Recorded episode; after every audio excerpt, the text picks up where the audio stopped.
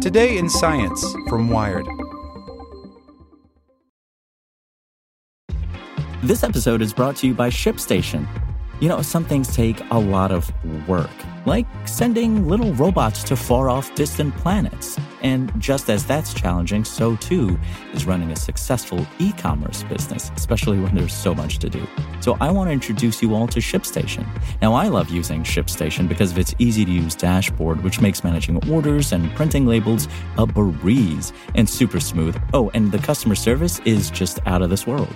It's exactly what you need to help grow your business. Sign up for your free 60-day trial at shipstation.com slash technews. That's shipstation.com slash technews.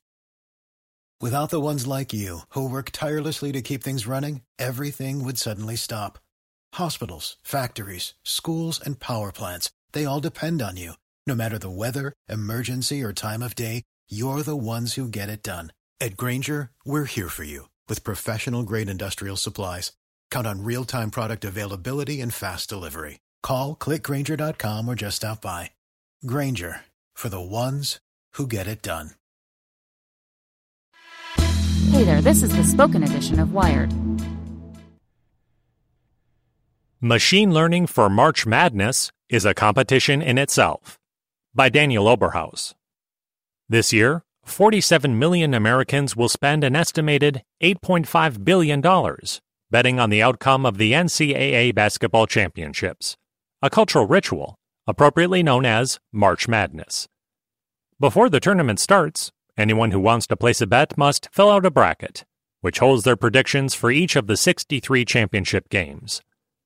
The winner of a betting pool is the one whose bracket most closely mirrors the results of the championship. For most people, making a bracket is a way to flex their knowledge of collegiate basketball and maybe make a few bucks by outguessing their colleagues in the office betting pool. But for the mathematically inclined, accurately predicting March Madness brackets is a technical problem in search of a solution. In the past few years, the proliferation of open source machine learning tools and robust, publicly available data sets have added a technological twist to March Madness. Data scientists and statisticians now compete to develop the most accurate machine learning models for bracket predictions. In these competitions, knowing how to wield random forests and logistic regression counts for more than court smarts. In fact, knowing too much about basketball might hurt your odds. Welcome to the world of machine learning madness. What are the odds?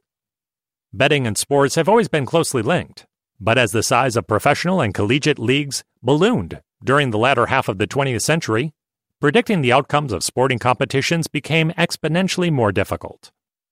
In 1939, just eight teams competed in the inaugural NCAA basketball tournament, which would make the odds of filling out a perfect bracket about 1 in 128.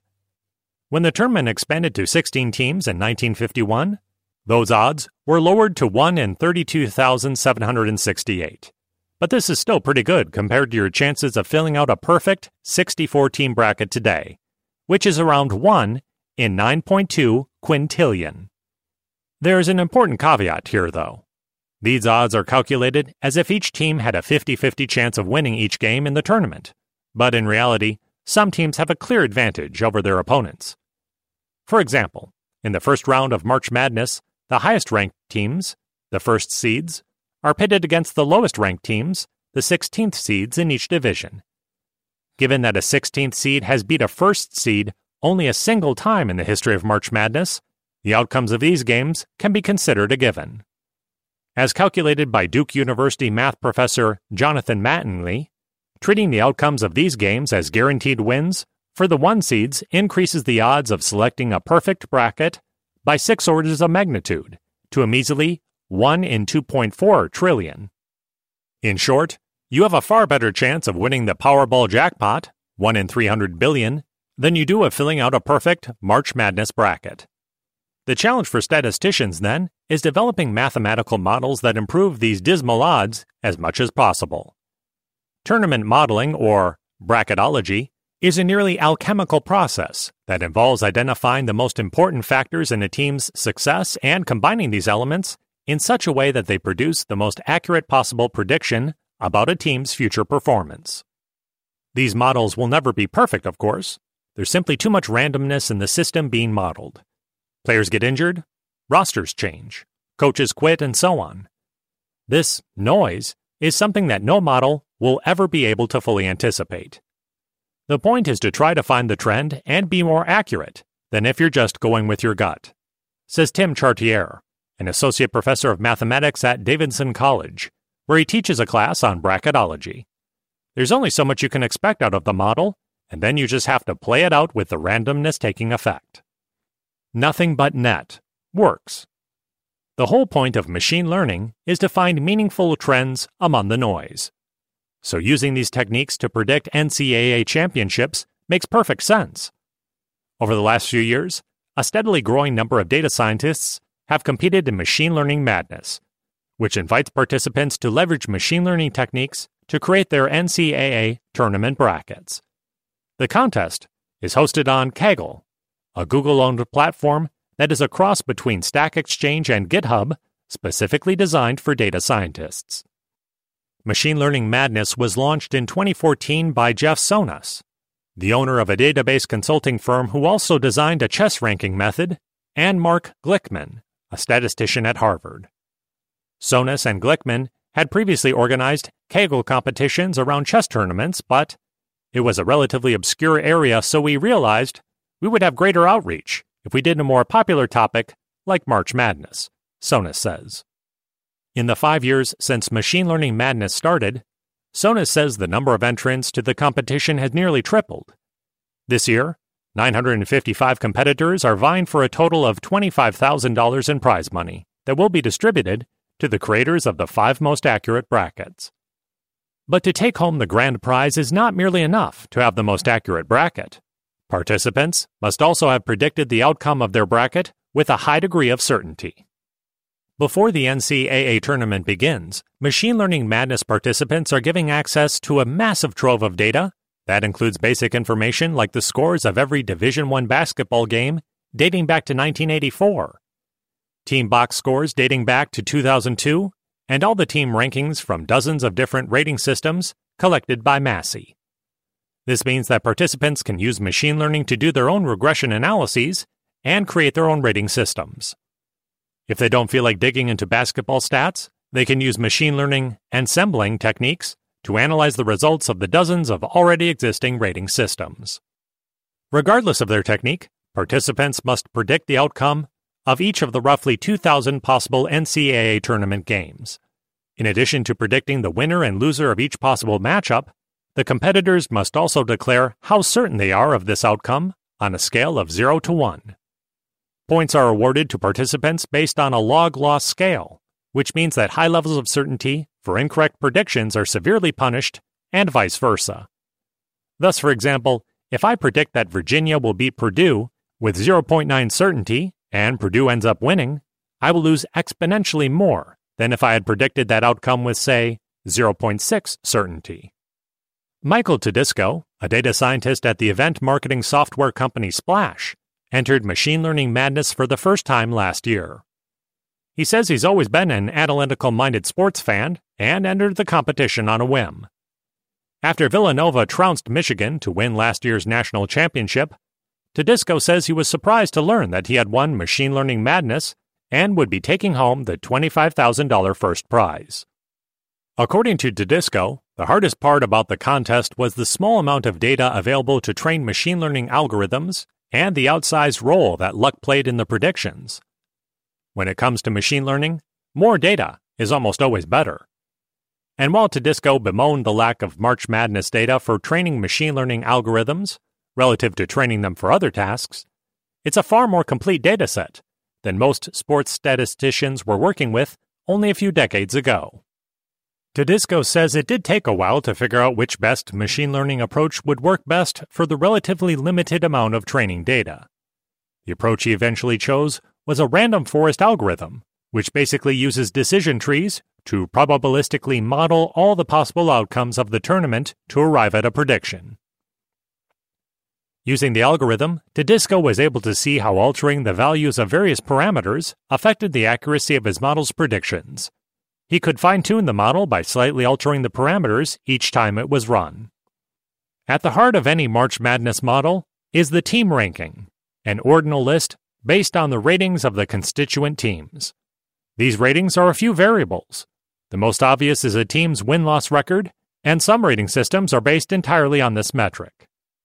But trying to predict the results of a game like basketball using only a team's win loss record is a bit like trying to perform surgery with a hammer. It ignores a lot of details that are important for accurately assessing the relative strength of two teams. For example, a team that only wins by one point is much more evenly matched with their opponent than a team that wins by 30 points. If you were to make a prediction based only on the results of a game without considering its point spread, you might overestimate the likelihood that the victor will win again. The tricky part for statisticians is determining not only which variables are relevant to predicting a team's performance, but also the importance or weight of each variable relative to the others. In this respect, Tedisco says he found strength of schedule, a team's number of assists, and three point defense percentages to be strong indicators of a team's future performance. The biggest benefit of using machine learning to create his bracket, Tedisco says, is that it takes the human bias out of it. For example, he says, My model said Loyola had a 60% chance of beating University of Miami, which I would never have thought of without machine learning.